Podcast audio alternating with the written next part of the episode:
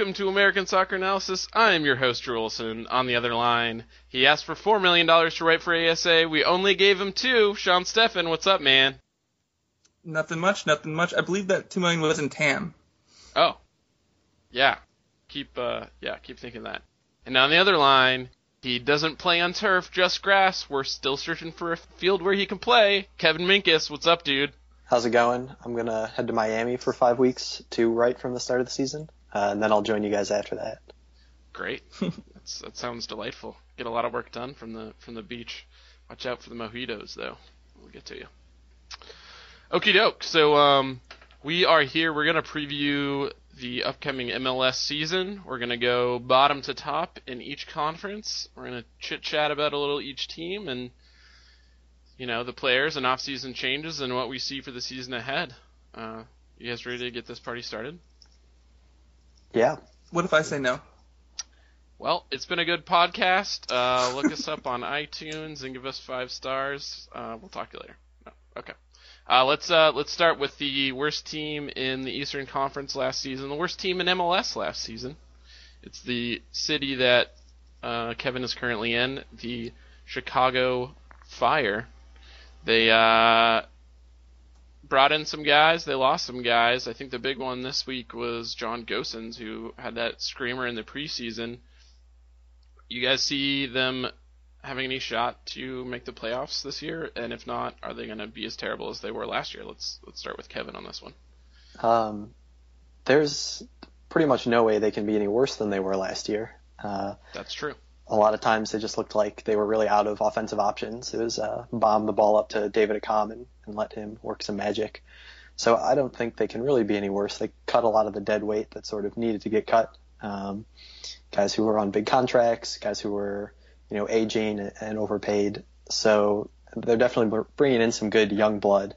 Um, I don't know that they're going to be a playoff team this year.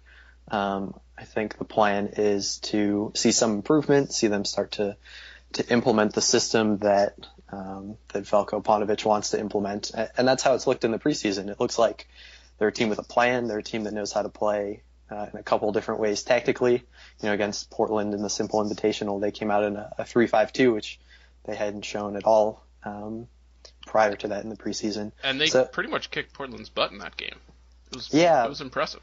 They they looked good. Portland did have a lot of the, the possession, a lot of the good chances, but um, the Fire looked comfortable playing their three five two. They looked comfortable defending and um, playing that style. So, uh, you know, at the very least, I think there should be some promise in, in seeing the team improve, even if it's not quite a playoff quality team yet. Do you think that's going to be the formation going forward, or is that just sort of an experiment? I think that was more of an experiment. Um, I think they'll probably try and play a, a four two three one, just based on uh, what Ponovich has said, what they've Uh, how they've looked in preseason. Yeah, probably four two three one. Rats. We need more three-back systems in M L S. uh, I will say that I uh, I was playing with some pivot tables the other day, and I noticed that Chicago led the league in one loss, one goal losses last season. I think they had twelve, and the next closest was nine.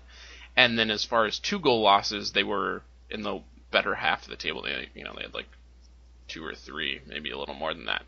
So, I mean, if you want to look for a needle in a haystack as a glimmer of hope. Maybe they just got a little unlucky last year and um, lost all those one-goal decisions.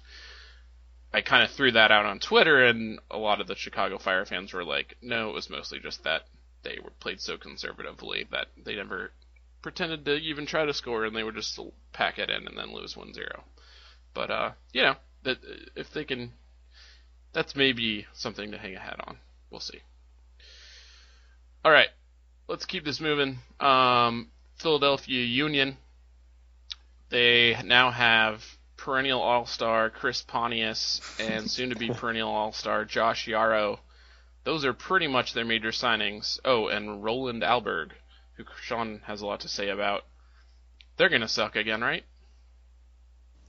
Yes. like, the, like no question. They're going to suck spending the most amount of uh, amount of money as a small market team to get very few points. Like it's they're spending four hundred thousand dollars on Chris Pontius, which is like the most perplexing move. I don't know how anyone can rate him as that good of a is player. That a new contract, or is that just because he got traded over there and he's under his existing one? I have no idea. I don't think D C was paying him four hundred thousand dollars. There's no way. D C doesn't pay people above two hundred fifty thousand dollars. It's like against their, their code. I mean, Bobby Espindel is a D P for them, which is crazy. But uh, I, I will add that uh, I, I got to see Josh Yarrow play a few times. I'm in D C, and I got, went to a couple of Georgetown games. And I was not especially impressed. He's kind of a big guy that clearly, you know, imposing and way bigger than most college soccer players, but wasn't very impressed with his passing ability. And he would just he was bigger and faster than everybody, so he would about once a game make a run deep into the opponent's um, side and either sh- take a shot or cross it in. And you were like, okay, wow, this is why this guy's an M L S player or pro. But he often just disappeared from games. And apparently he's said he is unwilling to play outside back in uh, M L S. So I don't know. I for for a what was he? Number... Who do you think you are to, to just come in as yeah. a rookie and say I, that's not I'm not playing that position? Yeah, that's insane. Uh, and he was you know a top five pick or whatever he was. So I obviously the most hyped player and the guy everyone thought was going to go number one overall. And what the heck do I know? I saw him play twice, but uh, I, I'm not especially high on Philadelphia at this well, point. I think the key thing with them is. They got when they got rid of Christian Maidana, they got rid of a lot of yeah. shots from the midfield that are being created, and they haven't replaced those. Now, they would argue, well, we're moving to a four three three. We're going to have a pressing system similar to Sporting Kansas City. The difference is every pressing team that has ever done well in M L S, the three being Portland, twenty thirteen, uh, S K C, pretty much twenty twelve to present, and uh, last year's New, uh, New York Red Bulls, all of them had a playmaker of some kind in the middle of the field. So that was Valeri uh, Failhaber, uh, although S K C didn't have Failhaber to start with, but, and then uh, Kleshin. They don't have one of those guys. So this is just going to be a four three three that crosses a lot. They'll probably get a cross through ball ratio over ten to one, which is generally a sign of a really bad team. Uh, so, like, this is just going to be a really boring team to watch, in my opinion. Yeah, and just to pile on there, Maidana had fifteen assists last season, I think, which is pretty bananas considering they didn't score all that many goals. Uh, and it's going to be really tough to replace him, and they haven't really replaced him. Uh, Kevin, you have anything to say about Philly? Yeah, it, it seems like they, they were maybe missing too many pieces to try and put together a playoff contender in one offseason. I think uh, it's probably a multi-year rebuilding project, given yeah. that uh, this year might be a little rough. Yeah, and I, the thinking I think is that the thinking I think the thinking I believe is that their Moadu has been uh, resurrected from his doom in center mid or center defense, and they're going to try to make him a uh, center defensive mid now, which theoretically I think they hope is he's going to play that Maidana role, but he's obviously not the same type of creator. Yeah, I don't think they think that. I mean, he's a defensive well, midfielder who. Just fouls on. There's no way they think he's a playmaker. I think. Well, no, but I, he's. I, I think mean, they think Alberg's going to do a lot for them. Okay. But yeah, I don't know anything about Alberg. What's what's Alberg's story? I, he doesn't really have much of a storyline. I mean, he, he does. I just don't know it. But I just remember reading that and thinking, well, that's interesting. So I looked at like his stats, and they were just really underwhelming overseas. I'm just, and then I read that they spent Tam to get bring him in. I just thought like that's a really Philadelphia move to go out and spend Tam on a player. That's very underwhelming statistically. It's very similar to spending four hundred thousand dollars on Chris Pontius. The team, for all the big talk they had in the offseason about, you know, playing smart and money ball and all that nonsense, they're just not doing it. They're just not doing it right, and it's just really sad. Yeah. Okay, let's jump to uh, the Bronx. N Y C F C. They got number one overall draft pick Jack Harrison, and literally they did not sign an attacking player really this offseason. It was all about uh, midfield and defense, which makes sense because uh, they need those. Yeah, and Davies. They didn't have them last year. Yeah, I mean they got ragged on by me as much as anybody last season, but David Villa was the truth. He's legit, and um, obviously a lot of it's going to come down to if Gerrard and Pirlo decide they want to unretire or not. You uh, mean Lampard? What I say, Gerrard? Yeah, same thing. They are the same thing. I'm yeah. not gonna, I'm not uh, gonna fight you on that. But uh, so they got in Frederick Brilliant and Frederico Bravo. One's a center back, one's a center defensive midfielder, who's probably going to play that uh, Andrew Jacobson role.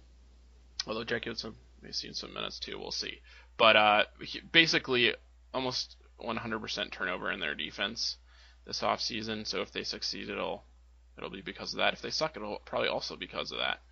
And uh, you know, they lost guys like Ned Grabavoy and Chris Winger, Shea Facey, who was one of their center backs. Again, all pretty much all defensive players. So it's it's they're if they suck, and they may, uh, it's going to be with new players that they suck with. I think Bravo got. I think I'm pretty sure I read a tweet today that he has a like a, an injury, and it's like a big. Oh really? One. Yeah, I'm not like don't quote me on that. He but just, he just signed last week, didn't he? Yeah. Uh, don't quote me on that, but uh, I'm pretty sure I read that. Okay. Yeah, and and the thing, I guess I'll just repeat myself, which is they don't need goals. They have Poku, they have you know Pirlo, they have Lampard, and uh, uh, who's the dude from uh, New England that they got in the uh, expansion draft? Who's awesome? Uh, Mullins. Oh, they're never using Mullins. Yeah, well, they sh- he's been, he got some minutes in preseason, and he's actually good. Harrison loves him. Oh, he's good. I, that's why he's not going to get used. Yeah, I guess so. And Vieira apparently is trying to implement a high press this season, which will be interesting to see. Yeah, but there's again, nothing like Pirlo, they, uh, uh, midfield of Pirlo and, Lamp- and Lampard. Uh, nothing you want to see more than them having to yeah. yeah close down players at speed. There's there's really not a good system that fits both of them together into the midfield. No, no, there's not. It's a bad team. It's just a really poor. Yeah, they're gonna suck, right? It's not well constructed team. Yeah, and I was reading, uh, I was reading. I think it was Sports Illustrated's preview for M L S this, this season, and a couple of their guys had N Y C in the Eastern Conference Finals. Who? I, I'm getting names. I, I don't remember. I just I don't really remember much about it aside from the fact that that blew my mind that anybody would consider them that good. But is there what's the argument for them? That I guess this new defensive core is going to be able to cover up for their midfield liabilities? I don't know. It's a tough it's a tough argument to make. And they also have Mick Stiskerud, who I don't know. He's a man without a position. Yeah. And also looks like he's on the verge of retirement. Any anything else to add about uh, N Y C F C? Their new kids are bomb. Yeah, yeah, I will say that. They're a very good brand. Terrible team, but a great brand. I guess. Uh, N Y C or uh, Manchester City is a good brand. Uh, okay, let's go to the other. Uh, second-year club, Orlando City S C, I think can be said, had a better offseason than N Y C F C. They have a new goalkeeper in Joe Bendick, who will continue their string of subpar M L S goalkeepers uh, and continue their string of former Portland Timber goalkeepers. And uh, this guy, Nocerino, wait, yeah, who they who they snaked away from D C. Other than that, no real significant changes, but they're going to have a ke- healthy Kevin Molino, which will help. Hopefully, Kevin or uh, Kyle Lahren can uh, do his thing again. He won't. Ka- you know, he won't. Uh, but he can still be really good. And uh, Kaká's going to Kaká. I'm just. I should explain why. I'm saying he won't because last year he uh, his shots on goal conversion was over fifty percent. There's only been one player in M L S history, well, from twenty eleven, within our data, that has had more than one season above fifty percent, which means it's not really a repeatable skill. It's completely, like, finishing noise, and that's Obafemi Martins. So he'll do it if he's as good as Obafemi Martins. I don't think he's as good as Obafemi Martins. Kevin, do you have anything to say about Orlando? Yeah, that's going to be tough, and they don't have a ton of forward depth if Lahren doesn't work out. They do have... Uh, Brian Roches, right? Um, but he his season didn't quite go as expected. Um, just took him a long time to find the league, and then right he was stuck in uh, was it Honduras or New Zealand for a while after the U twenty World Cup. So it, it will be tough if Kyle Lahren can't uh, can't repeat from last year. Um, I I think their midfield is going to be a lot better. They didn't really lose anybody. They're bringing in No Sereno. Um, I I don't know. In the week East, I think they're probably still, you know, pretty close to a playoff team, if not a playoff team, um, even if Lahren doesn't perform quite at the same level as he did last year. Yeah. One last thing on Lahren, I will say he uh, he led our uh, M L S in goals minus expected goals. So if based, he was expected to score about eight goals, and uh, he scored fourteen, at least through our data, which, unless you're Robbie Keane, is probably unsustainable. Robbie Keane's the only only player that we have in our in our data set that has been able to do that that often. No, Keane is actually not. Keane usually hits about dead even. Last year was was a blip oh, really? for Keane. Yeah, I guess he just does it over and over. Yeah, yeah. Keane is is I always say that he is good by being so good average, and that he will always hit his averages, and but his averages are so good that he's good. Fair enough. Okay, uh, Toronto F C, another popular choice. I think Grant Wall picked them to win the East next year. They okay. have added uh, some defense, Stephen Betashore, Drew Moore, uh, Clint Irwin, and my personal favorite, Will Johnson. Didn't lose a lot.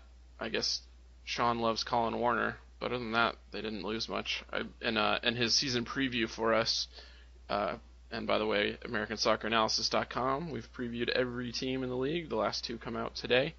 And uh, in, in our season preview, Jason Poon wrote that Jackson had the soccer I Q of a potato chip, which I think sums him up pretty well. Uh, so T F C, Sean, why are they going to win the Supporter Shield this year? There's going to be a comet strike on Dallas, Vancouver, New York.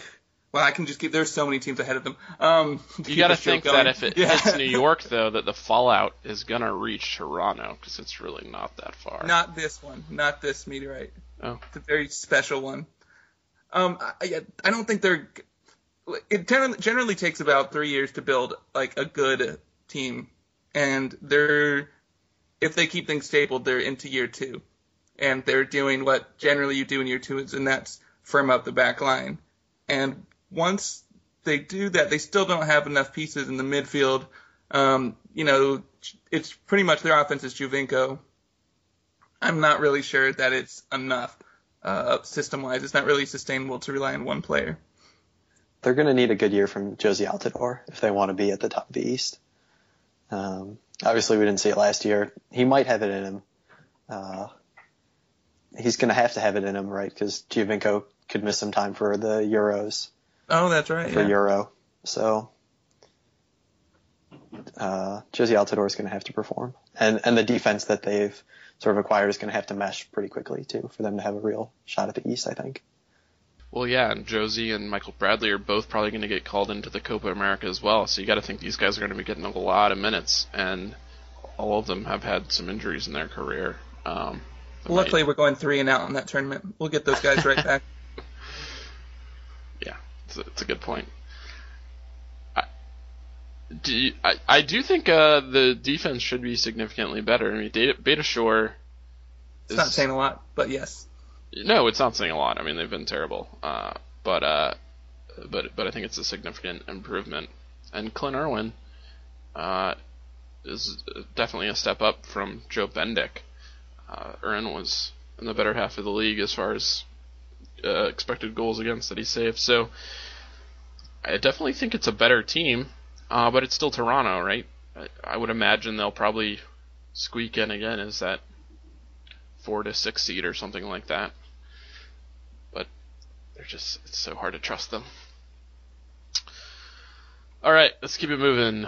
New England no longer has Jermaine Jones, but they have replaced him with Gershon Coffey. So that's a one-for-one replacement. Uh, Kevin, you have any thoughts on New England this season? Uh, it does seem like, looking at preseason predictions, there's a pretty wide spread of where people are thinking they'll go. Um, I think a lot of the S I guys had them like out of the playoffs, and guys like Matt Doyle have them rated really highly coming mm-hmm. into the season. Um, so they do seem sort of like polarizing in, in that respect. I, I'm tending towards them being a pretty decent side.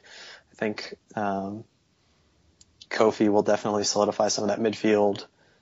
And uh, if they can work out the right mix of, you know, what attackers to play between Agudelo and uh, Charlie Davies, I, yeah, I think they'll be pretty good. Sean? People had them out of the play. I, I'm not going to... I'm about to say I was going to cancel my subscription, but no one has subscriptions anymore. Sports Illustrated is not on the ball right now. My goodness. New England is probably um, second or third best team in the East, I think. Uh, the key with them is that they don't have any one player that they depend upon, and they have a good attacking core. So they've got Fagundes, who underperformed last year. You're going to see a lot more of him this year. Um, they've got Rowe. They've got Agudelo on the bench, who's got an ridiculous goals, uh, expected goals plus expected assists per ninety rate. Um, they've got Charlie Davies. You know, uh, Tierney on, uh, one of the best attacking, uh, backs in the league. Uh, I'm trying to, uh, Gonzalez, they got, they got Andrew Farrell. Mm-hmm. Oh, yeah. Yeah. The, the problem with them defensively is they don't have a mid, they commit so many numbers forward. Like the whole system is, uh, they lead the league in like possession in the final third. And they've done that like the last two years. And the problem with that is it allows lots of breakdowns. And it doesn't really uh, – that's kind of why Jermaine Jones kind of helped them a lot, to sort of clean that up. It's so they're still going to be this, like, ultra-attacking team.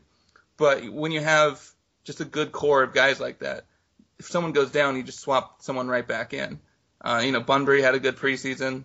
It, they're just a really impressive team with a bunch of guys um, between the point three five and point four five uh expected goals plus expected assists range per ninety.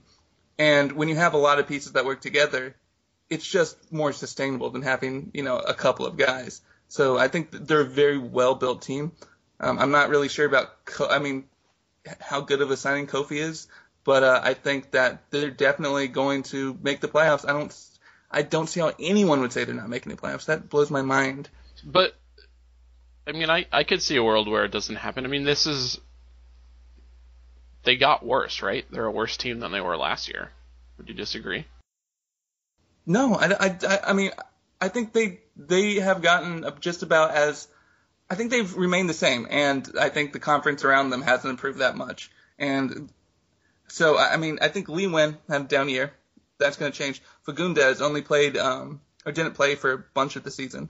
Uh, came on strong at the end of the season. He had a really good uh, goals per ninety rate. Uh, goals and assists per ninety rate. Uh, Rowe is right up there. Um, I mean, with Agudelo, like you can't really poke any holes in this team and say like this is where they're going to fail.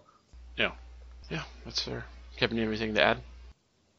Yeah, I, I'd agree with Sean. I think the fact that they have that stability, that continuity, is, is also going to be um, advantageous for them. All right, I'll say his team who I think is going to have a. It's going to be taken out with that uh, maelstrom of, uh, what's the word I'm looking for? Meteorites, meteors, uh, is the team in Washington, D C, which I got to watch night before last. Perry Kitchen is gone, and they've replaced him with Marcelo Sarvas and uh, Lamar Nagle and Patrick Nyarko. Uh, I think this team is going to be real bad this year. I think they what they got the four seed unbelievably uh, last season, but I don't think they can do it again. They outperformed. I mean, they always outperform their expected uh, expected goals. You know, I think they wouldn't want more than one game this this year with uh, like five or fewer shots, and it, I don't think it, Ben Olsen can keep it up. They're probably the only team. Probably alongside New England that made the playoffs last year that is didn't make any real additions. Perry Kitchen, he has heart and he's going to Hearts, and I think the uh, D C chances of the playoffs are, are probably going with him. Sarvas was pretty good in the first leg against Quintero, but just he can't fill that same hole and doesn't have the defensive um, cover that that Kitchen provides, so I think it's going to be really tough for them to, to get back to the playoffs this year. And they got this young guy, Luciano Acosta from River Plate, who's supposed to be good, but He's, I think he's listed at five three, a buck thirty. He's from Boca Juniors, I think. Okay, same thing. and uh, uh, but yeah, I mean, the dude is tiny, and he was their best player the other night. But it's it's, I, I just don't see it. You guys have anything to jump in there with? I admire D C's uh, roster in terms of spending, in that they don't. Well, yeah, but they're not like there are some teams that spend poorly at that low. That team is extremely maximized at uh, mm-hmm. at every position per dollar. So if they get one or two, like if if Acosta is great, for instance, if um, Nagel has a great season, um, you know, they're you know if Chris Rolfe continues to do his thing, I think you're underrating Espindel. Espindel is one of the better forwards in the league that people just don't realize. Yeah. Um, in terms of shot rates, expected goals per ninety, like if he can stay healthy, they have pieces, uh, and I think. They're definitely um, – who's the guy that they just brought in from um, Riverhounds or – Rob Vincent. Yeah, Rob Vincent. Um, scouts – I've heard, talked to scouts who love him. He's got, he had a re- really, really good numbers in uh, – let's see. He was in – was he in U S L? He was in U S L, right? Yep. He scored yeah. eighteen goals for Pittsburgh last year, which was pretty yeah, good. Yeah, I think that's a good sign. I mean – And he's a midfielder, can, so. Yeah, I think they can squeak in. I really do. It's just a – a matter of finding the right amount of luck. Um, I think what'll really hurt them is Hamid, obviously. Hamid kind of makes that mm-hmm. non-defense defense work. Although Dykstra, I think, would be a starter on a lot of a lot of teams. He's he's legit, and he's done well in his expected goals as well, which obviously we don't know is necessarily sustainable. But oh, Bill Reno loves Dykstra. Just to put that out yeah, there. Yeah, yeah. Actually, there's a here's a here's a preview coming Monday. Bill Reno's M L S preview for goalkeepers, which has an entire section devoted to Andrew Dykstra. Kevin, what are your thoughts on D C?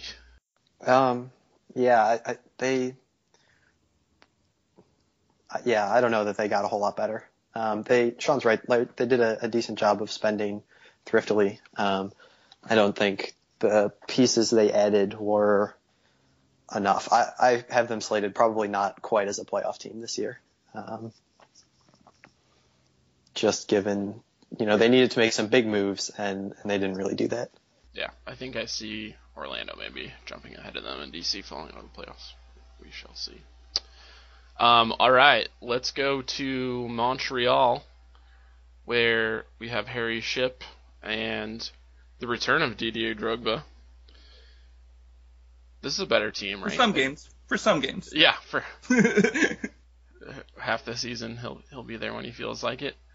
Uh, I feel like this is a team that got better. Justin Mapp is, is gone. Dilly Duca was, I think, a little bit of an unsung hero. He got a, he got a lot of crap from people, but um, he did a lot for them. And Eric Miller is, is gone as well, who kind of lost his spot at the end of the year, but is the future of the U S national team on outside back. We can all agree. Uh, Kevin, do you have any thoughts on Montreal? Uh, as a, I mean, I definitely like the Shipp signing. I think mm-hmm. he'll do a lot for them. Uh, hopefully playing in the middle of the field instead of out wide, uh, like he too often was put in Chicago. I think him, just the fact that once Drogba starts playing, just the fact that he'll have Drogba to feed the ball to, um, I think Shipp will have a pretty good season, pretty decent season. Um, it'll be interesting to see whether they, whether Montreal stays in the four three three that Bielsa sort of preferred towards the end of the season, or whether they switch to more of a four two three one. Um, at, at this point, I guess they're probably, if Drogba's able to play, you know, maybe seventy-five percent of the way he played for the eleven games he was there or whatever, um, I think they'll be a, a pretty decent side. If he comes back and he looks old, or it takes him a while to, to get into the swing of things, then they could suffer uh, as a result. I think Justin Mapp is a big loss, but then again, they they played without him for a lot of the season last year. Um, I think they, I believe, don't they? I believe they also have Eric Alexander, and that's a sleeping giant in terms of our data. Did you just call Eric Alexander a sleeping giant?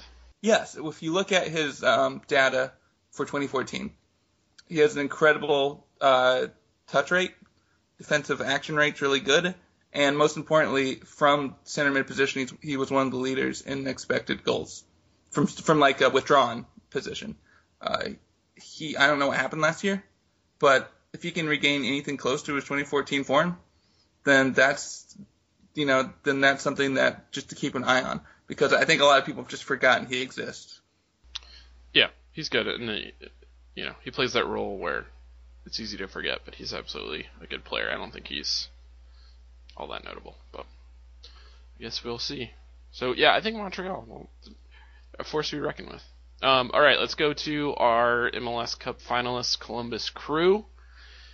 Chris Clutie's gone, Jack Mack's gone, but they've picked up eh, nobody really. Another Cam- Kamara and uh, Connor Casey, who's going to punch some heads in. I think they're uh, poised to uh, to maybe get back to M L S Cup. I mean, it's it does feel to me like they they have Kai Kamara on a big D P contract, and they had a good run at the end of the season. I think they're really well coached. They've got depth at most positions. Kevin, what are your thoughts on them? Yeah, I think uh, they'd probably be my pick to to win the East. I think they'll be right back up there. Um, Just the the midfield depth is so much greater than any other team. The fact that they can bring in uh, Merriman Finley or um, run Mabwati out there to give it a different look. Um, hopefully Higuain is able to, you know, doesn't show his age too much, but it's not like they're asking him to do too much running or put in too much defensive work. So he's re- really fine just sort of sitting up there and um, finding, you know, playing through balls or pinging long balls. It's it's going to be a really good team, especially now that it looks like they've got the, the defense figured out with Gaston-Saro sort of uh, really meshing well with Parkhurst at the end of the year. I think they're going to be a, a really good side. John? Still not a fan of Columbus in terms of a team that I would pick to be sustainably good. The simple fact of you should generally never trust a team that crosses as much as they do for sustainability purposes, as good as Kai Kamara is in the air. Then, I mean, there just haven't been teams in M L S that have repeated uh, success that way. Uh, and they do that by sacrificing, by pushing Ethan Finley so high up in the field. They sacrifice uh, a lot of shots against. Uh, possess- their possession and their shots against don't really match up. They they haven't for the last couple years. So, I, I mean, I don't see them winning the East. I said they're definitely going to make the playoffs. They have the ability to get to the final. I stand by what I said last year, that if if Columbus was in the West last year, they don't even make the playoffs. What? And I think that S K C is legitimately better last year. Well, I think you're wrong. I think Kai Kamara is as good as advertised, and I don't see him regressing as much. They got Harrison Awful with a full season. Uh, even with Higuain apparently feeling his age a little bit, he's he's still Federico Higuain. Steve Clark's one of the most underrated goalkeepers in M L S. I don't know. Mm-hmm. I think I think they got Will the Trapp, talent to hang. Will Trapp is Bay. Will Trapp. How did we not it take us that long to say Will Trapp's name? He's he's what's up. Had I known you were going to disagree about Kamara, I would have brought data with me to demonstrate to you why this is. You're wrong, Drew, but we'll just leave it there. He was second in the league in expected goals plus expected assists last year. Yeah, but look at his unassisted shot rate. Look at how many shots were... Um, his unassisted... Sh- yeah, it's pretty low. Yeah, exactly. So so you're relying getting... on service. Yeah, because it's a cross team. It's it's kind of like what happened with Chris Wondolowski in twenty twelve, I believe. Um, and Stephen Leonard and Alan Gordon had amazing years that year for the same reason. It's... They were getting a lot of really good crosses, but towards the end of that year, teams were shutting them down. They realized, oh, if we just shut you down on the wings, then you're completely vulnerable on the counter. I'm, I, I just don't think that you can uh, put money on Kamara doing the same thing again, even though the system hasn't changed. It's just generally not a recipe for sustainability. Uh, Kai Kamara's unassisted shot percent was uh, thirteen point two. Which is which is on the low end for the, the top guys, but uh, Lahren was nine point three, so yeah, another reason Lahren's probably going to regress. Anyway. Yeah, I mean, I believe Jossie's artist is in the year that he did the same thing was like seven percent. Yeah. That's right there with Octavio Rivero. Interesting. Okay. Uh, let's go to our Supporter Shield winners last year. New York Red Bulls have lost the legend Roy Miller. Hopefully they'll be able to replace him with Gideon Bah. Uh, this team's really good, I think. And they kicked ass in pretty much all expected goals metrics last year. They were well above every other team. Uh, I think when the playoffs started, we gave them a thirty-three percent chance of winning M L S Cup, which is pretty astronomical considering there were uh, still twelve teams eligible to, to make it.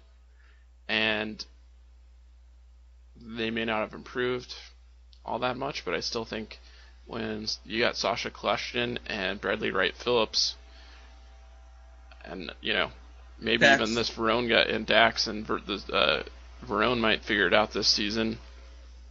It's a lot of, a lot to be hopeful that maybe they can do something besides just win the Supporters Shield and lose in the Eastern Conference Finals. Do Sean. they still have Sean Wright Phillips? Yeah, they do, but he's not good. Or at least he didn't look good last year. Yeah. The first game they brought him in, the first game they brought him in, he looked good. I don't know. Um, yeah, I think uh, the big thing with them, obviously, is the loss of um, uh, Matt Miazga. So we'll see. I, I'm not sure. I, I, is Perinelli stepping in, I believe, or Zubar? I, I mean, I'm yeah, not they're totally a, a lot, they have a lot of injuries line. going on right now as well. So they're not fully healthy to start the season, I don't think. But yeah, so w- when you have a team that presses the ball, you're going to force a lot of long balls. Um, when you do that, it's important to have a guy back there who wins the ball aerially. Otherwise, you're just going to have a lot of uh, the other team knocking the ball down and then just being in the space that you you know uh, that you give up when you do that. Uh, we've seen that with pretty much every team that does the press. They have someone that, that really dominates in the air. Uh, I'm not really sure if they have that right now, so that's something to keep an eye on. I think their Support Shield, I think they're the favorites to win the Support Shield simply because they're in the East. I think, uh, I think, was it Harrison who did the, who kind of demonstrated that? Dallas pre, was the better team last year. Dallas had much harder schedule. Dallas should have won the Support Shield. Um, I would pick Dallas or Vancouver this year, but I think just because of the weak East, New York is still the team to to put your money on for the Supporter Shield. Yeah, th- they'll be good. Obviously, losing Miazga hurts. It'll be interesting to see how how getting Boss slots in. A lot of people have been talking about whether Mike Grella can sort of continue his form from last year. Um, I don't really expect that to be sustainable, just given uh, the way he's played in the past. But, but if he can, I think that's promising. Um, he doesn't guess, necessarily have to, though, I don't think either, right? Oh, I, right, that's I true. think he does. I mean... Well, unless Verone and Sean Wright Phillips can contribute a little bit more. Yeah, I think they would, if Verone they, contributes more. Yeah. But he, I believe he's only, because Harrison and I were talking about this today, I think he's only like um, a goal or above uh, goals uh, goals minus expected goals or something like that. So I, I don't think it's anything astronomical. I, I always saw... Right, you know, I just think his expected goals were higher than you would normally expect from a player of Grella's uh, caliber. Yeah, I mean, he, only, wing- he only scored one more than his expected goals. So. Yeah, I mean, he's a wing forward on a team that possesses the ball a lot. We saw this with Namath last year in Sporting Kansas City. Um, I, I think he, every team that does that one-forward system needs a guy like that. It's one of the reasons I'm concerned about Sporting Kansas City, but we'll get to that later. Uh, I mean, he's not a great player, but I think he'll get that. He'll still get his his numbers, but uh, we'll see. Kevin, you have anything else to add there?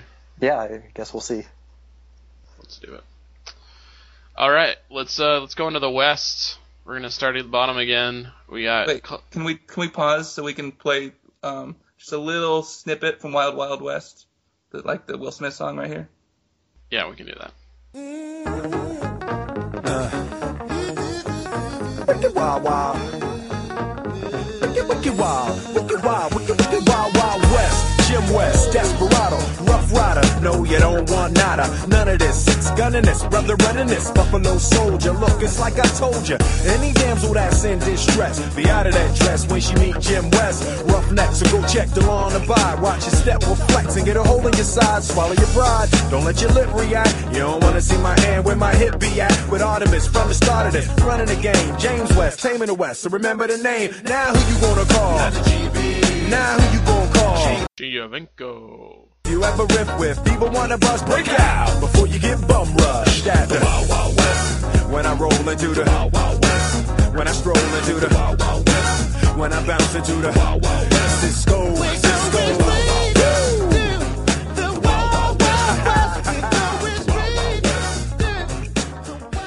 Alright, welcome back to the Wild Wild West, Wiki Wild.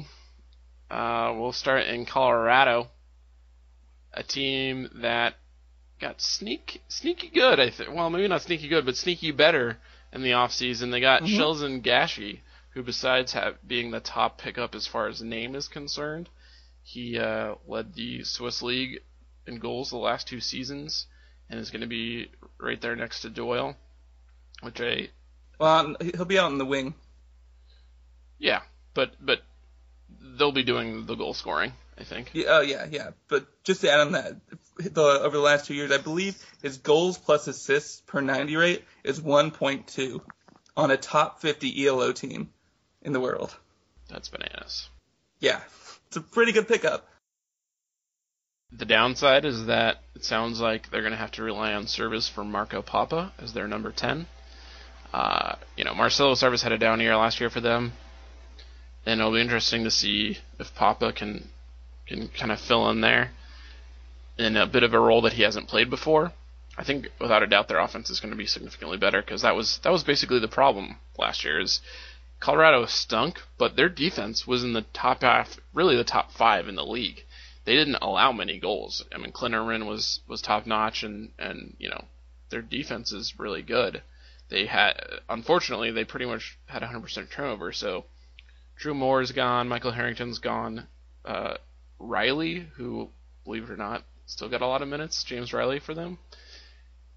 So it'll be interesting to see if they can have the same defensive success. My guess is, in a way, the t- the uh, problems they have will be flipped from last season because they're going to have a new defensive core. We'll see. But obviously the biggest the biggest signing is Tim Howard.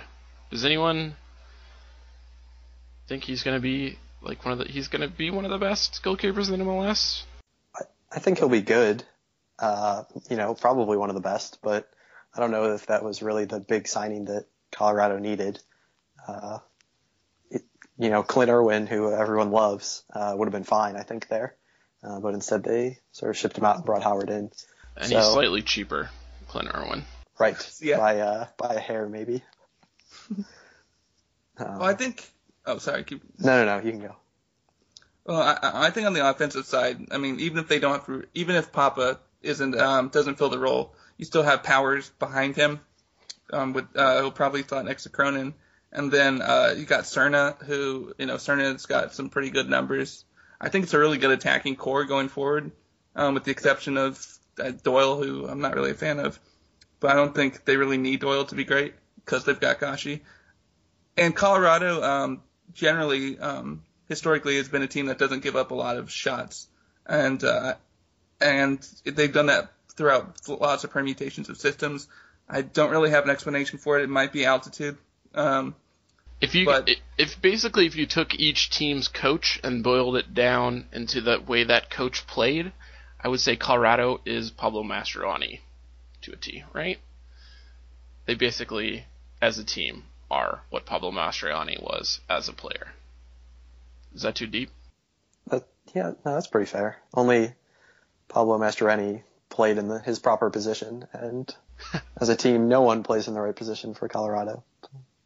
Zing. Yeah, yeah, there was they were the most perplexing team last year because you couldn't put your finger on it. It just looked like they just picked eleven players and just put them out there, didn't even tell them what positions they were playing, and just you know like clapped his hands and said "total football" or something. Like they were just. They were just all over the place. They were really hard to find any silver linings from last season, except for um, defense. Uh, but I think they're definitely better this year. The problem is that all the other weak teams um, last year, R S L, which we'll get to, also got better. Um, it's going to be a dogfight to get into the uh, get into the uh, playoffs. Well, let's just roll right into it. To R S L, they added back your Mosisian. Uh, Mosisian, I don't know how to say his name, but yeah, uh, sure, who is, I think, expected to, to get a lot of goals, although he hasn't seen many minutes recently in Europe and is getting up there. They added back Chris Winger. This feels like an old reunion of R S L guys from the uh, Jason Kreis era and before. But obviously Luis Gil and Luis Silva are gone to Mexico. Sebastian Jaime is gone. They weren't that good last year. It's difficult to see them getting back up into the playoffs With, with with what they've added. What are your guys' thoughts? I would disagree. I think they have definitely have a shot. Um, last night, um, getting the chance to see uh, the four three three that they're using in action with Martinez and Plata uh, up top uh, or on the wings with Movsesian, uh that they looked really good like that.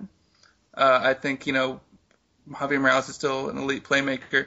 Um, with, you know, Beckerman behind him, uh, that's a, that's always a solid spine.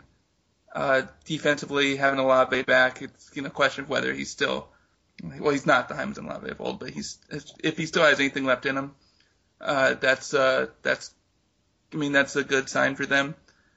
Uh, just, just by their form right now from Champions League, going up against Tigres and really giving the best of series of any M L S team, which no one expected. Mm-hmm. I think they've got something. Uh, it could just be small sample size, but they've got something. I think the only concern I would have is uh, they're defending on the wings because Plata and Martinez. You know, when it comes to tracking back, I'm not. I'm not really. Can we refer that. to him as Burrito? I don't know if he's earned that title yet. He earned it before he Burrito arrived. Is a pretty high standard to live up to. Yeah, you know, there's Goat and then there's Burrito. He didn't play for Chivas, did he? Oh, I don't know. Uh, Kevin, what are your thoughts on R S L? I, I don't know. I, I'm they did look good in CONCACAF, and that's tough to discount. Um, I mean, Montreal looked good in CONCACAF last year, and they did not uh, start the season particularly well. Um, I, just, I do think they'll be better, and, and you're right between um, between Burrito, between. Uh, Plata, hopefully, who's who's healthy for the full season between Yura. I think they'll have a, a good attacking core. Uh, it's going to be difficult for like, Morales and Beckerman are both getting up there in years. Um, so if they can sustain the level of performance that's sort of been expected of them, I would be surprised, I guess. Um, I, I'd probably expect Beckerman to level off a little. Um, but uh, I guess that's an open question. I do think they'll probably be in a fight for that sixth playoff spot. Um But I, I guess I, I probably wouldn't expect them to do much more in the playoffs after that. Well, they also brought in Suni uh, Oba- Obayan, I probably said that wrong, who I don't know much about. He was really good in the, in the yes. Champions League. That's what I was going to say, yeah. yeah. And they they kind of need a workhorse in there with Morales and Beckerman up, up there in age and lacking mobility. And I think he offered that, at least in what we saw. So, yeah, I'm probably putting way too much weight on the fact. But Tigres cannot be understated. They're an amazing team. They're one of the best teams, not only in North America, but in South America. They proved that by going through Libertadores to the final. Um, I, I'm going to keep my eye on R S L. They look interesting. Yep, Tigres. Those tigers often make the burritos roar. I'm sorry. What? Okay. It wasn't even a pun. It wasn't. I don't even know. Uh, it's it's just the uh, the dynamo I bring to this podcast is you never know what I'm going to say. Just like Houston, who have lost club legend Brad Davis, but replaced him. I would say upgraded him with Christian uh, Maidana, who we talked about before from Philly. I think this is like maybe one of the bigger moves of the offseason that nobody's talking about. Maidana's good and. Maybe he can actually get something out of their attacking core and Bruin and, and provide some service. And they got Giles Barnes, who's going to streak down the down the wing. I, I don't know. I think Houston improved quite a bit this season. Uh, Kevin, what are your thoughts? Uh, yeah, I, I do think they'll be better. Um, it's tough to know how much, just because there's so many new pieces coming in and so many sort of mainstays leaving the team. So the, I guess they're a question mark for me right now. If I had to guess, I'd probably put them in contention for the, the sixth playoff spot. It'd be interesting to see how they use Maidana, who, who's really, um, yes, he's a right, he's a center attacking mid, I guess by label, but he, he really prefers to play more out wide. Um, so it, it will be interesting to see how he meshes with uh, with Bruin, with Barnes, um, with Torres, to see what, what sort of attack that leads to. Yeah, I think Kevin just brought up two very interesting points. Um, well, one, of course, is Torres and the question of where he fits in this team. Uh, they seem pretty dead set on the four two three one, and uh, that means you're going to have to choose between Bruin and Torres. And, uh, you know, with the money they're paying Torres and just the his past um, goal-scoring rates, it's going to be hard to uh, – it's going to cause probably a lot of unrest if he – if they sit and they don't do well, they're always going to have that hanging over their head. It's not really a good thing, you know, environment-wise. Um, but uh, another thing is uh, with Maidana uh, sweeping wide is uh, also very interesting because that, that whole team's problem last year, and the reason why the Brad Davies getting rid of Brad Davies was a good move, was that team relied. Uh, they were, I believe, they had the highest or second highest cross to through ball uh, rate ratio in the league. And, um, yeah, like bringing in Maidana obviously looks to be like a move to try to, to settle that, try to get more, uh, stable, uh, chance creation that's not so, uh, wing heavy. But like you said, he does, when you look at, when you break down his, uh, key passes, a lot of them do come from out wide. He does like to drift out there. Uh, you know, defensively, I think they're going to set up well behind him. They have Clark. They just brought in Colin Warner, who's, uh, was a sneaky good signing for them. They were second in M L S in expected goals against last year, barely a goal, which is you, you don't yeah, think of Houston as this like defensive. Huge caveat to that is they played most of the season in not a four two three one, but a four five one, and I the difference being they just they played three holding mids last year for a yeah. lot of the season, and then, then when they realized oh we're we need at least more offense in this, we're not going to grind out results this way, because they were getting ties, but not enough to be in contention. They went to four four two, started putting Kubo up there. Then they started giving up more goals than they were getting. So it, I don't know if you can really put that defense on this new defense, although they did just bring in Aegis, uh, who's a good center back. Uh, they still have Horst on the bench, who's uh, given them good depth. I don't know. I don't think Houston's making the playoffs this year, but I think they're they definitely improved uh, by a lot.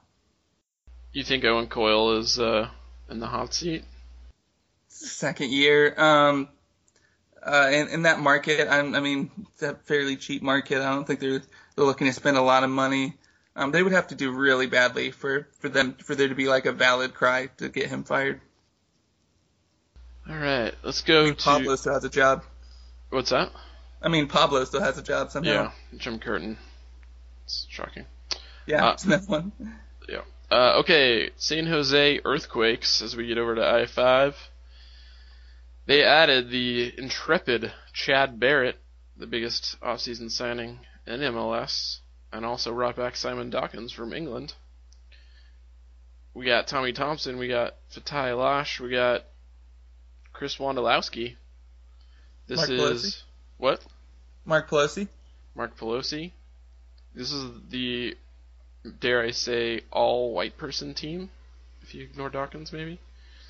And well, uh, what about uh, that awful, awful Mateus Perez-Garcia, boo mm. hiss, who everyone hates there, despite being the second-best chance creator in the league, statistically, um, which just baffles me, um, that he just doesn't fit their blue-collar work rate like ideology. But when you talk to San Jose fans, like there's a lot of vitriol, and I just don't get it. I don't get it at all. He's such a versatile player, and he's probably getting pushed to the bench.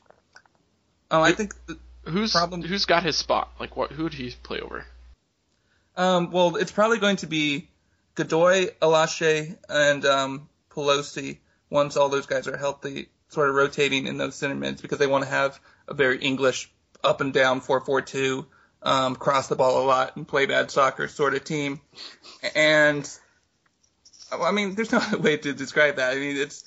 It's just, in this modern age, when we know what we know about cross conversion, it's just not a, a way to build a team. Um, it's not really clear why they where they're going to fit Dawkins in. I don't think they're going to put him in the center mid. Um, I think the best bet is either taking um, Cato's spot out wide or maybe uh, playing underneath Wondolowski, but that would require unseen Americois, who has done really well. Uh, I don't know. They also brought in um, some uh, some new winger recently. I forget his name. Uh, it's not really sure if they're going to use Chad Barrett. Him. Nope, not Chad Barrett. Was not Chad Barrett. Although Barrett's another interesting signing because they already have like Adam Yon. They already have a bunch of sort of guys like that. Um, who's, I, who's the other Goonie that was injured most of last year? Um, that Leonard's everyone hates. Been, Leonard has been injured oh, yeah. for two years, and I have an uncoded authority. He's essentially retired. So okay, um, he's a jerk. Yeah. That's all, I needed to get that in. Yeah, um, I don't think this team got better, um, and I think I think they have the pieces to help themselves. They're just not going to use them. I think Thompson's gonna they're gonna keep him chained. I think they're going to uh, continue to not realize what they have in uh, M P G when they should be building around him. They're kind of chucking him because they think he doesn't fit a system. Uh, I I don't think they got better. I don't think they make the playoffs. Yeah, uh, it's frustrating to watch. Because they, they do have all these good pieces. With M P G, they have Amagara, who, who I guess got hurt last year, but if he can pick up where he left off sort of at the start of the season, could be a, a pretty promising player. Um, bringing on Dawkins, obviously, uh, Wondolowski, Mark Pelosi, once he gets healthy. So they, yeah, they have the pieces to make like an exciting, uh, good team, and they just don't quite get fit together the right way. So if, if Kinnear can figure that out and sort of, uh, go away from the style he's been pretty well known for trying to play, then I think this could be a, a, in contention for a playoff spot at least. Um, but given what we know about Dominic Kinnear, that's not uh, likely to happen, unfortunately. Okay. Sean, let's go to your local burrito stand. What uh, what are folks saying about the L A Galaxy coming into the season? Well, local folks... Um... Are, are, true, are, are saying still that, weeping over the death of Kobe Bryant. Sorry. Local folks are saying that this is absolutely a team of winners. It's going to win it all, bar none.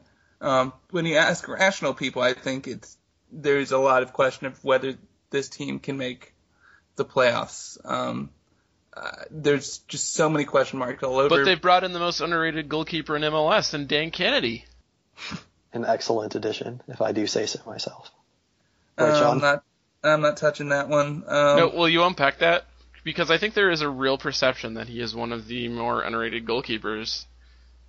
But yeah, I don't under, every, everything points to that being complete and utter B S. Right. So in twenty eleven, he had like a seven, seventy percent save rate on a really bad Chivas team, and that's when it sort of he and people were talking, oh, he needs to be on the national team, and he's sort of ridden that reputation through really subpar seasons and.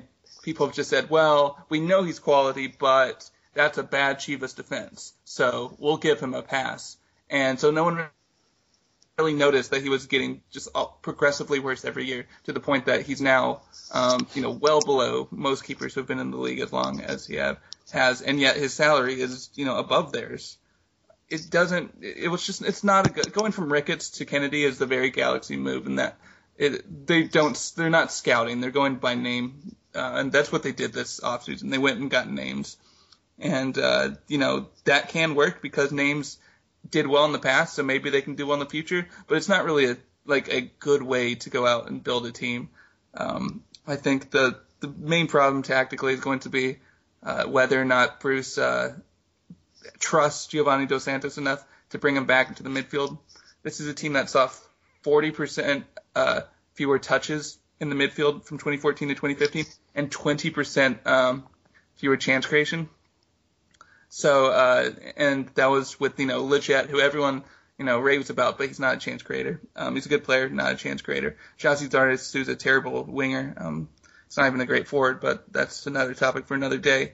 Um, but if Bruce continues to play Zardes out wide, then that's a team that can't hold the ball because you don't have forwards who can hold the ball. And the, add to that Gerard's legs and age and from the four four two. There's just so many question marks just all around the field. So how does know, Mike the, McGee fit in? Mike McGee was brought in to um, as a raising of the middle finger to Jose Villarreal. That's the only explanation because it's just like, oh, I see that you have uh, one of the best goals per uh, goals plus assists per ninety rates in the league, youngin. Well, we're going to go and sign Mike McGee to push you further down the bench, ensure that you don't get on this team. Also, we're going to sign Boateng and um, push you further down. Also, we're not going to trade you. We're going to perpetually keep you in this sixty thousand dollars spot and not let you earn uh, your way up despite your talent. I don't understand the Mike McGee signing. I don't understand the Jeff Laurentiwet signing. Um, this team has so many good pieces signed at sixty thousand dollars. And when you have that, there's no reason to push those guys down on the bench. You should maximize that by spending that money elsewhere. So you should let Villarreal be a backup and maybe spend that money on another striker, uh, maybe on another center defender, as opposed to going to Belgium, Belgium and getting a left back because who looks big and saying, "I bet he can play center back." I mean, I is Leonardo a start going to be a starter? Uh, that's a, that's a big question. He's promised he's injured right now, so we don't know the Bruce's preferences right now.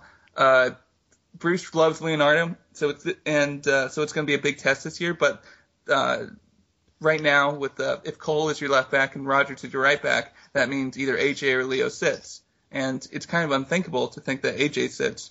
But Bruce loves Leo, so we're really going to see that tested and just see how how out of touch is Bruce Arena. Excellent, Kevin. Thoughts there? That, that's. Probably enough thoughts for all three of us. I'll defer to Sean. Okay. Uh, yeah. All right. Let's go a little farther north on I five up to Seattle and the great American hope, Jordan Morris, who is just as good as Obafemi Martins and is going to take this team to M L S Cup for their first M L S Cup trophy. Sound good? Absolutely. No, no qualms with that statement. What do you What do you see in Seattle, uh, Kevin? Yeah, losing Oba is going to hurt. Uh, I I do think they'll probably be okay in the long run, especially once Jordan Morris starts to get the get the hang of things. Um, if, if he and Clint Dempsey can can learn how to link up the same way Oba and Clint Dempsey did, I think that'll be a really promising partnership. Um, but, pretty big if. Right. Right, and, and even if uh, that is the case, it's going to take some time to, to get there. It's going to take some time for Morris to, to figure out the league, to get used to, to how things work, to get used to the physicality of it. So it, it could be a slow start for them if they're really relying on Jordan Morris to to fill some of that void. Um, but I, I do think he'll get there eventually. Um, I guess I, I do like the, the Jovan Jones addition. I think he'll help out their defense. Um, he had a really promising start in Chicago. He sort of leveled off after he came back from the Gold Cup, maybe a little bit gassed, but um, I think he's definitely a, a starting quality left back. So I think that was a good add for Seattle. Um, I think overall they'll be good if they can keep giving some cover for, for Ozzy if, if he doesn't show his age too much.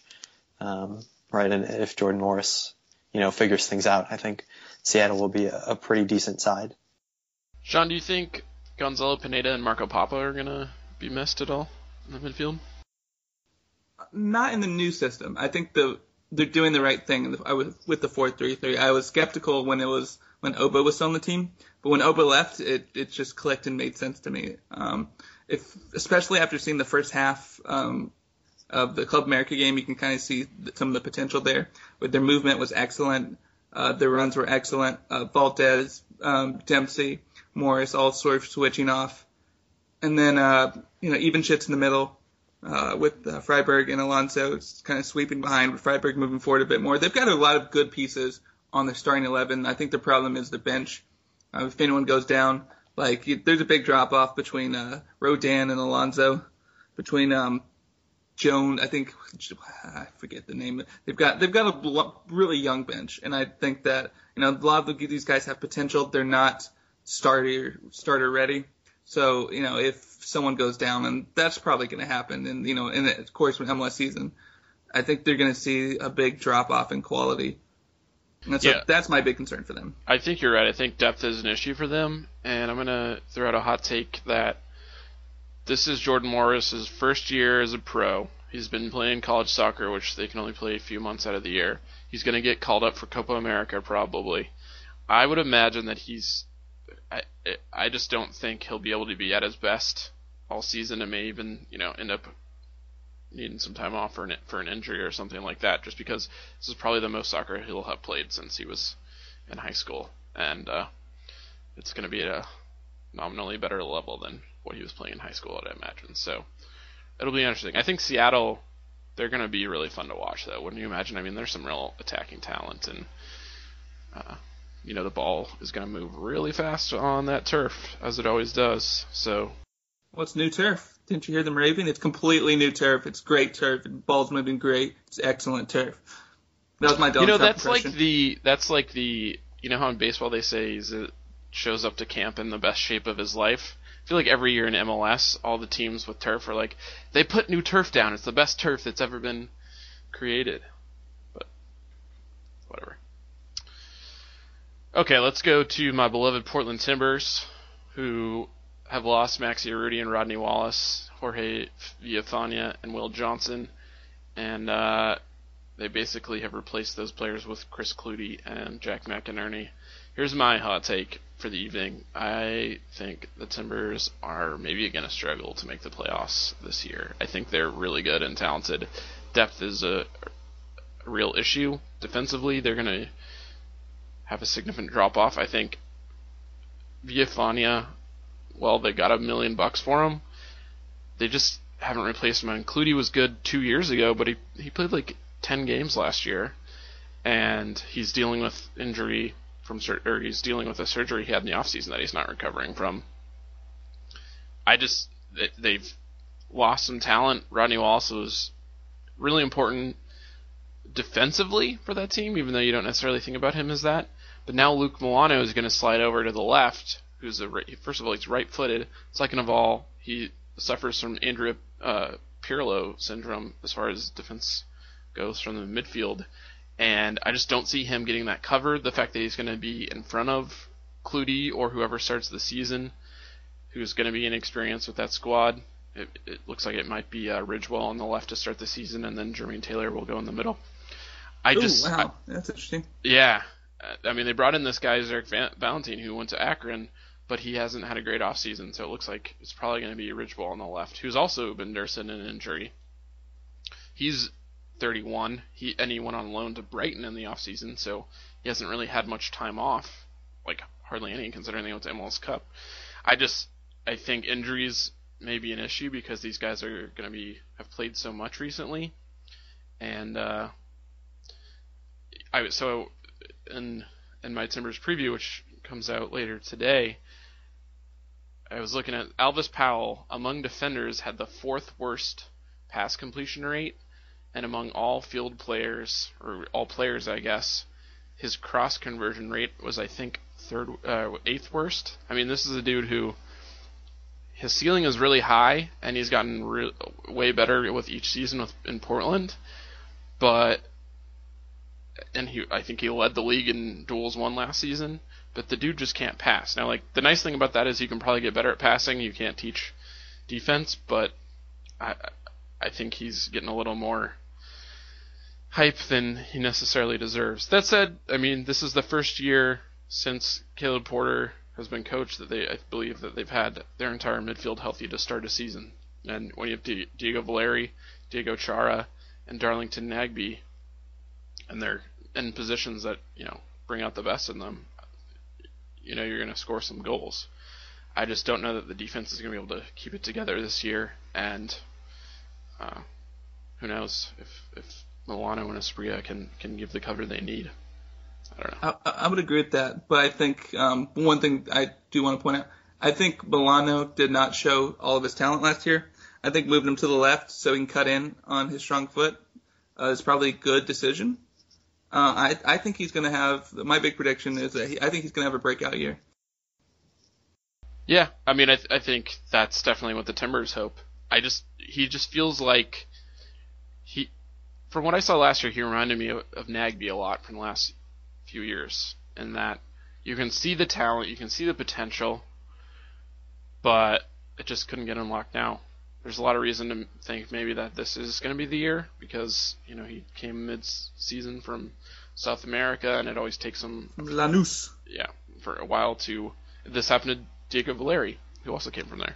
Um, it, it takes him a while to figure out the refs and the physicality of M L S. So maybe maybe he'll figure that out and get on it. I don't know. I just I don't think he's he doesn't look like the pay, player they thought they were paying for. But obviously, still very early. We shall see. Kevin, what are your what are your thoughts on Portland? Yeah, I, I think you guys summed it up pretty well. Um, you know, some pretty important pieces going out, and not necessarily like for like um, in terms of position or in terms of talent coming in, but it is tough to get bet against that midfield of uh, of Nagbe, Valeri, um, Chara, Chara, right? Sorry. so uh, yeah, he's the little, know. he's the one that everyone forgets. It's okay. um, I I would probably still bet on them being a playoff team. I think they're better than the worst teams in the West, and I think having that continuity, at least um, across their starting eleven for the most part, I think is is important, and I do think that'll benefit them uh, overall. Yeah, I think you're right. I, I think they're gonna they'll they'll get a I think they'll be in the play-in game again. We'll see. Okay, let's keep this ball rolling. Vancouver have added J-League All-Star Masato Kudo, Christian Bolaños, and the hated Blas Perez. Betashor's gone, Coffey's gone, Mauro Rosales is gone. This team uh, kind of got out-heralded by Dallas, I feel like, last season. But they were pretty impressive and were relatively consistent across the season, despite the fact that they dealt with injuries to... Uh, Who's their midfielder? Um, Mauro Diaz? No, no. The other one. I was Pedro, Morales. Pedro Morales. Yeah, yeah, I was confused. Mauro Diaz and Pedro Morales. Well, and there's Sorry. Mauro Rosales too, right? Right. Yeah. Uh, but this is this is a quality team, and and David Ousted is probably the best keeper in M L S. Kevin, what are your thoughts? Yeah, I, I think they're going to be very good this year. It'll be interesting to see if they stick with the the four two three one or if. Um, if they try to find a way to fit in uh, Masato Kudo alongside Octavio Rivero, if, um, because I, I think Kudo's could be a starter starter quality forward, um, and so uh, at times Rivero struggled last year, um, especially like after he started the season so well, he sort of hit a slump. So it's good that they have that other option, but um, if there's a way to fit both of them on the field at the same time, then. Uh, That could be pretty fruitful. I, I'm, yeah, I'm really high on Vancouver. I think they're probably one of the top two teams in the West. Uh, again, uh, just the ability to bring bring Blas Perez off the bench. It will be interesting to see how their defense works out. They're going to be probably trusting Tim Parker with uh, the majority of the starts as a center back. So it'll be interesting to see if he can keep up his form from the end of last season. And then trying to replace uh, Steven Bettischer as well could be could be difficult. But I think overall. Um, some really good offseason moves. I think they'll be uh, one of the teams to beat this year. Sean? I think Bolaños is a really, really good pickup because Bol- I think Bolaños has the potential to be one of the better playmakers in this league. Um, I think with was it seems like he may not even start all the time. Uh, well, it looks like what they're going to do is do a four two three one with um, moving Pedro Morales back as sort of like a deep line playmaker. And uh, so they're going to put him next to Leyva. So, yeah, it's a, it's a super interesting, changes their shape, changes a lot of things. Um, they might switch away from it if it doesn't work. But if it does work, that's a really dangerous duo there. Um, it ranks up there with uh, Valeri Nagbe. Uh, I think, um, yeah, I, I think Kudo um, uh, watched a little tape on him. He looks pretty good. I, I think... Uh, Definitely, they're um, a team to watch. I think last year they had a better points per game rate when fully healthy than Dallas. Interesting. Uh, I got two quick things to say about Vancouver. One, they had uh, the second lowest possession in the West, barely ahead of San Jose, which is interesting. And I don't think we said Kikuta Mane's name yet, who it seems like every year is bound to break out, and he kind of has that Darlington Nagbe syndrome. And one thing that was noted by uh, Benjamin Harrison, who wrote our big Whitecap season preview, is that Mané, I think, is in the dot bottom, I think he was eighth worst in expected goals per shot last season. So for a guy that you think about as like this speedy guy down the wing that's going to get in close and beat defenders and get at goal, he seems pretty likely to shoot from afar, even if that's not a great shot. So it would you'd think it'd be in his best interest to, to get a little more picky with those shots. So it'll, you know, who knows. All right, let's uh, let's do our last team, F C. Oh, actually, uh, I oh, think we ahead. skipped Sporting Kansas City. Oh, yeah, we did. Go. Just go on Sporting Kansas City? Yeah, um, do it. What do you got to say? Oh, I think the big pickups for them, uh, interestingly, picking up uh, da- Davis and Mapp, and then losing Namath. I think in losing Namath, they've lost uh, sort of a second forward option. So now all the goal scoring is going to be on Dwyer. So while they've added a lot of shot creation, um, you know, their options, I think they're going to struggle to score. And I think uh, it, it's also going to be interesting to see a midfield uh, if we see Davis and Zuzi on the field at the same time. Uh, that's my worst nightmare in terms of uh, – because I hate crosses. Um, so I think that's like my worst nightmare for a team that I love because there's they play so many through balls uh, through Benny Failhaber. And uh, I just see that team crossing just way too much and really hurting themselves and shooting themselves. So I think they're going to regress this year. Kevin? Yeah, I that's uh I don't know. I right I really think that sixth spot in the West for the playoffs will be up for grabs, but Sean's right. And the guys they I think they're going to be a very cross-heavy team this year. Um M C C already crosses the ball a lot. They're bringing in Justin Mapp. Um Brad Davis. Brad Davis, yeah. Right. Um so I, I and uh Dwyer's not quite the the typical target forward that we think of. Uh, when we think of teams that like to cross the ball a lot. And, and they really are just one Dom Dwyer injury away from losing a really big chunk of their goal scoring with Nemeth gone. And, and that's not easily, you know, Nemeth isn't easy, easily replaced. Um, so I, I do think they'll take a little step back. I think probably in contention for that sixth playoff spot. Um, but uh, probably not as good as they were last year. Yeah. Yeah. Benny Failhaber led the league in expected assists last year. I would imagine that's – I don't know if that's going to go up or down based on how this setup is going to work with all these – It's got to go down. There'll be fewer shooters. Yeah, I guess so. Yeah, I guess that's a good point. Who's uh, who's uh, Dom Dwyer's backup? Sidney LaRue? That's uh, a good question. They have no uh, Daniel Saloy, who's going to be a rookie coming in. I think he's a homegrown player. He's like eighteen or nineteen maybe. Um Other than him, I am not actually sure. They should just put Ike Opara there, have him stand in the box, have Zuzi and Davis ping ping shots off his head. Not a bad strategy. Interesting. Yeah, I mean, it's. I feel like that could be a beautiful train wreck, or a hideous train wreck. But then again, like, Peter Vermes, I think, has proven himself as one of the better coaches in M L S, so if he can figure it out, he's the guy. Um, okay, so let's uh, let's jump back down to Dallas. I think, well, obviously the best team in the West last year, and Oscar Perea's really done a lot to, to change the league, especially last year where at one point what he started four homegrown players all at once, and then this offseason has basically gone and found replacements or upgrades over those players in midfield, all from abroad. Uh, Sean, what uh, what do you see in Dallas? You think they can win the West again? Yeah, I think what's really interesting is when you look at their midfield. So, uh, obviously the two most talented players are Diaz and Castillo. Uh, but if you look at the three other players, uh, they brought in a player uh, at each of those positions that not only is going to challenge for the position, but I think uh, has a very good chance of, by the end of the year, uh, taking uh, their place. So um, I think uh, one of them for sure is uh, um, uh, Cruz. Cruz. Cruz. Who's the um, Grueso? Grueso. I think he's probably going to start over Costa um, once everything settles down.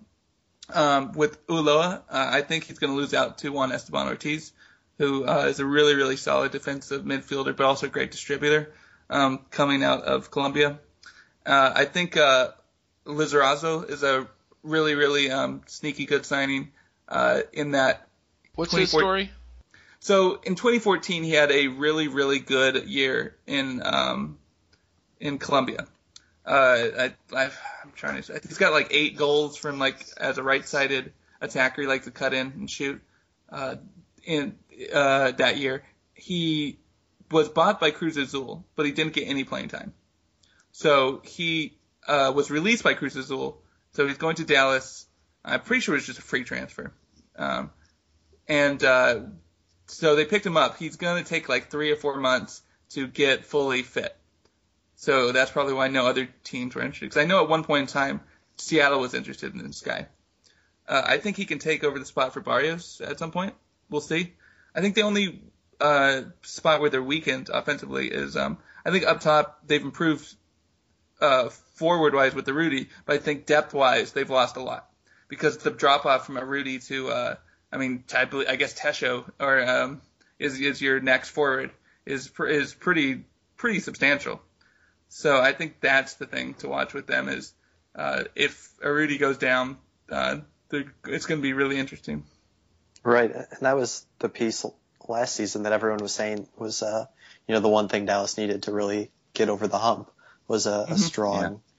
Center forward. I think Arudi's definitely an upgrade over Perez and Teixeira, but I still don't know if he's going to be the guy for Dallas to. Uh, I mean, he's going to have to be if they want to.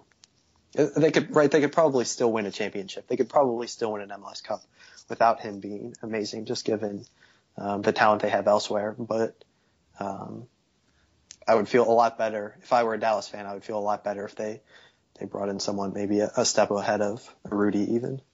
Yeah, it's interesting that they, they look to back up Diaz first, where they went out and got Mauro Rosales, um, which is a good sign in that um, when Diaz went down last year, their points per game did sort of plummet. Uh, but but like you said, that was the position at forward that they were sort of everyone was pointing to. I guess it, Pereja just has faith in Tesho, you know, as he does in all his young players. Uh, we'll see if it pays off for him. Has anyone said Fabian Castillo's name yet? Because that guy is the truth. And yeah, he's good at soccer. He's uh, finally getting call-ups to C- Colombia, and uh, I think is not long for M L S. We we shall see. All right, so that I think we went through every team, unless I forgot any other teams. Uh, what uh, let's do playoffs first. Who uh. Let's do who's not going to make the playoffs. Sean, who in the East is not going to make the playoffs? Uh, oh, gosh. I think it'll be... Chicago. Do we all agree? Chicago is not making the playoffs? I uh, I have to see them first. I think... You know, I'm going to go with the, who does make the playoffs because it's just easier in my mind. Um, okay. The, it just, I think New, New England, Columbus, New York, uh, Red Bulls... definitely make the playoffs. Uh, I think. Uh, see, I don't. I think Orlando's. Um, I think Orlando can do it. I think Philly definitely does not. Uh, Chicago has a shot. Uh, see, who, I'm missing someone major. Who am I missing? N Y C F C. Yeah, N Y C F C has no shot. Um, New England. I mean, a real soccer team. I think you got it. Yeah, that's a. Uh, Yeah, so sort through all those crazy things I said, and somewhere in there's a, a table. Fair enough. Kevin, who uh, who you got? Uh, Chicago, Philadelphia, New York City F C, and D C United. Okay, so you see Orlando taking D C's spot, basically? Yes, yeah, that would be my prediction. Right on. I think I'm going to agree with you on that. I think maybe the Reds could drop off, and if N Y C F C can figure it out, that they would take that spot. But yeah, I think you're right. I think it's going to be the last last year's teams, and then D C's out, and uh, Orlando takes their spot. Uh, Sean, you want to start with the West? West, uh, I think Vancouver uh, and Dallas definitely get in. Uh, Seattle, I think, gets in. Portland, I think, gets in. Uh, that leaves the final spot. Uh, completely up for grabs. Um, I, I can't... I think San Jose is the only team that I would say for sure does not have a shot at it. Kevin, who you got? I, I think San Jose will get in as the sixth seed. Uh, so that means that Colorado, uh, R S L, uh, I don't. I guess Houston. Houston yeah, Houston and uh, Sporting Kansas City will be the four to get left out. Yeah, I think that's a good call. I think I'm. I, th- I don't see. I think we're gonna have the same six as we did last season. I like. I like a little of what Houston's done in San Jose, but I don't see S K C dropping that much. So I think the West is gonna pretty much be the same as it was. West is stacked. It's so stacked. It's it's yeah. It's, so, it's unfair to the bad teams in the West. Here's a fun thought experiment: which, if it was all one table, take which which eight teams don't make it. So I guess what I'm saying is, if San Jose and Houston, are they better than, you know, Orlando, D C, Montreal? Okay, I think D C, Philly doesn't make those two don't make it for sure. I don't think San Jose makes it. Um, uh, Chicago, pff, don't know. Okay, maybe that wasn't it. Wasn't yeah, it, it, I thought it was gonna be. It, you have to see it. You have to see it. Yeah. Or, what do you you do it, Mister Smart Guy? Well, I would just say that I think San Jose is going to be better than probably the bottom two teams in the East end up being. I'd take them over Orlando and D C pretty much any day. Really? San Jose? I would. I agree. Yeah. A team who who their sole offense is they have to cross the ball ten times per goal. Yes. Yeah. That, that, was yeah. added no midfield. That is correct. Was added no midfield. Okay. I mean, I, I, I think it's better than a team like D C, which they don't cross the ball and they don't shoot the ball. So. I I guess San Jose might not be better than Orlando City in my twenty-team power ranking. But, I yeah, I would agree. I think they're better than D C. Cool. When Ben Olsen gets them that uh, supporter shield, we're going to look like chumps. Uh, uh, who do you guys think is the best off-season acquisition? I'm just going to make some shit up now. Kevin, who's, uh, who's your favorite pickup? As a Fire fan, uh, John Goossens. Yeah. As, as a... What's, I th- why? I mean, well, I I saw that awesome goal, but I don't know much about him. He's looked really strong in preseason. The the big question are his injury issues. He's had some problems over the last few years.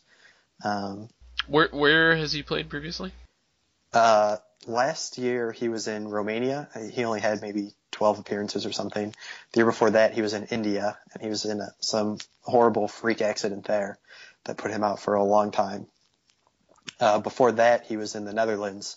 He was waiting on a transfer to Swansea in the Premier League, uh, and he got hurt um, before that happened. So he's only twenty-seven. Um, so if he can... He managed to stay healthy in M L S, and if he can sort of find his, his groove again like it looks like he has in preseason, then I think he'll be a really promising player for them.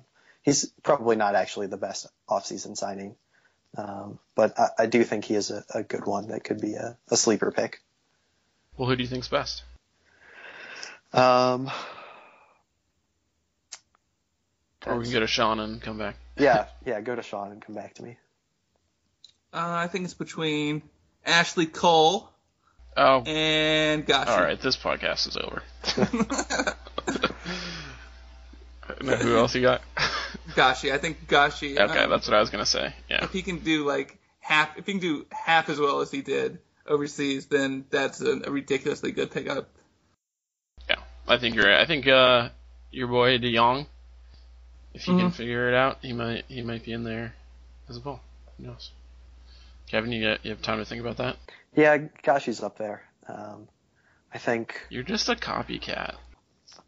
And then, uh, I mean, they didn't bring him in from out of the league, but I think Toronto's defense, the signing of Toronto's yeah. defense between Clint Irwin and Steve, Stephen Badishar and uh, Drew Moore, I think, is also... It's a good take. Up there. Okay. Um, how about M V P? Is uh, Giovinco going to do it again, Sean? I don't see why. Um, why not? I really don't. He's uh, he's pretty. He's the best player in the league, bar none. I think Robbie Keane's got a shot as well, but uh, yeah, those are my two picks. Nah, he's too old. Kevin. Uh, okay. I, it could be tough for Giovinco missing time for Uh, for oh, your, that's uh, right. That's right. That might hurt some of his numbers, but uh, I, I'm sure he'll still have an excellent season. Um, if I had to pick one guy, maybe Drogba, if he can get over uh, not playing on turf. Nice. I uh, I think uh, B W P has a chance to to get in there, just because I think the Red Bulls are going to dominate the East again, and he's going to get just as much service and score buckets of goals. But it's probably going to be Giovinco. Uh, all right, let's do this. Supporter Shield and then M L S Cup winner. I'm going to say Dallas on both. Yeah, that's probably a good bet. Yeah, that I think is what I'm going to go with uh, also. Also, Drew, can we go back in the podcast archives? I believe it was you um, last year around this time that said that Robbie Keane was too old. I said that he wasn't. And then how many goals did he score this year? Or last year? I don't, I don't know. I don't know. The man's an ageless wonder. He is. He is. Uh, but he's he is getting... Uh, sources tell me that he continues to age. All right, so one last one last idea here I'm going to throw out. So they just... The Las Vegas Superbook just released their odds. And uh, we got... I'm just going to, this is bad podcast, but I'm just going to run through them real quick. So we got Galaxy in New York five to one, Portland six to one, Columbus five to two. No, is it, would any of you take those bets? That's insane, right? five to one, six to one, even fifteen to two for Columbus. I mean, I like. I, no. Yeah, I wouldn't take those. The Galaxy gonna, one's absurd. I'm, oh, I'm just going to say some notables now. D C United is twenty to one. Which everyone should run as far away as they can away from that. Uh, N Y C F C twenty-five to one, which puts them the same odds as Montreal and New England, both of which I think have way better odds. It's it, it's weird because, and the reason I'm bringing this up is because I guess vi- obviously Vegas goes by what people are betting to a certain extent. Yes, it, but it's where the hell, like these, these numbers just blow my mind. If you have watched any of D C or you've you know seen New England, like what what makes you think that these teams have this good? And and then I'll go back down to the bottom. Kevin, Chicago, one hundred to one. I would take those odds. Absolutely, right? Just put a book down. Yeah. Yeah, awesome. I, I probably should. And we were just talking about Gashi. Colorado is eighty to one. Who knows? I mean, in a league where most of the teams make the playoffs, anything can happen. We've seen lower seeded teams. What R S L won M L S Cup as lowest seed. I think L A did one year. The, you just have to get in the playoffs and get hot. I, I like that. L A once won, I believe, two thousand five. L A won the cup with a losing record. Yeah, that's bananas. But the thing here's the thing about Vegas, and most of soccer bettors come from Europe, so it's all about um, passing knowledge of the league and how you can manipulate that. Great example, last year, opening day, L A versus Chicago. I believe Landon Donovan was at ten to one odds to score the opening goal. Landon Donovan retired. He was, he was out of the league. But, but people put money on it, so... That's awesome. Yeah. That's pretty great. Cool. All right. You guys have any, any closing thoughts on what the season ahead holds for us? Anything profound that you want to get off your chest? Soccer goals. I think we're going to see some soccer goals. Yeah. I'm ready for it to get started. All right. I think we can safely say that Caleb Porter is a hack. Kai Kamara is overpaid. And Giovinco is the biggest one-hit wonder in league history. No, he is the singularity. Everything has been building to this to this one moment in M L S history. We're gonna squash that ant. What's the what's the average lifespan of an ant? It can't be two years. All right, seconds. All right, let's get out of here. Uh, we'll uh, check out American Soccer Analysis. We've been posting team previews for every team, including. All three of your, your hosts tonight have written articles. If you want, read us on iTunes and all that crap. And you can follow Kevin at Kevin Minkus, is that right? Yep. Sean at Sean Steffen, at Drew J. Olson. And uh, stay tuned, and uh, I'm sure uh, Sean and Harrison will be bringing you their regular uh, podcast next week. Until then, enjoy the first weekend of M L S. Uh, Kevin, say goodbye. Bye. John. What if I say no? And I will say Fred Higuain.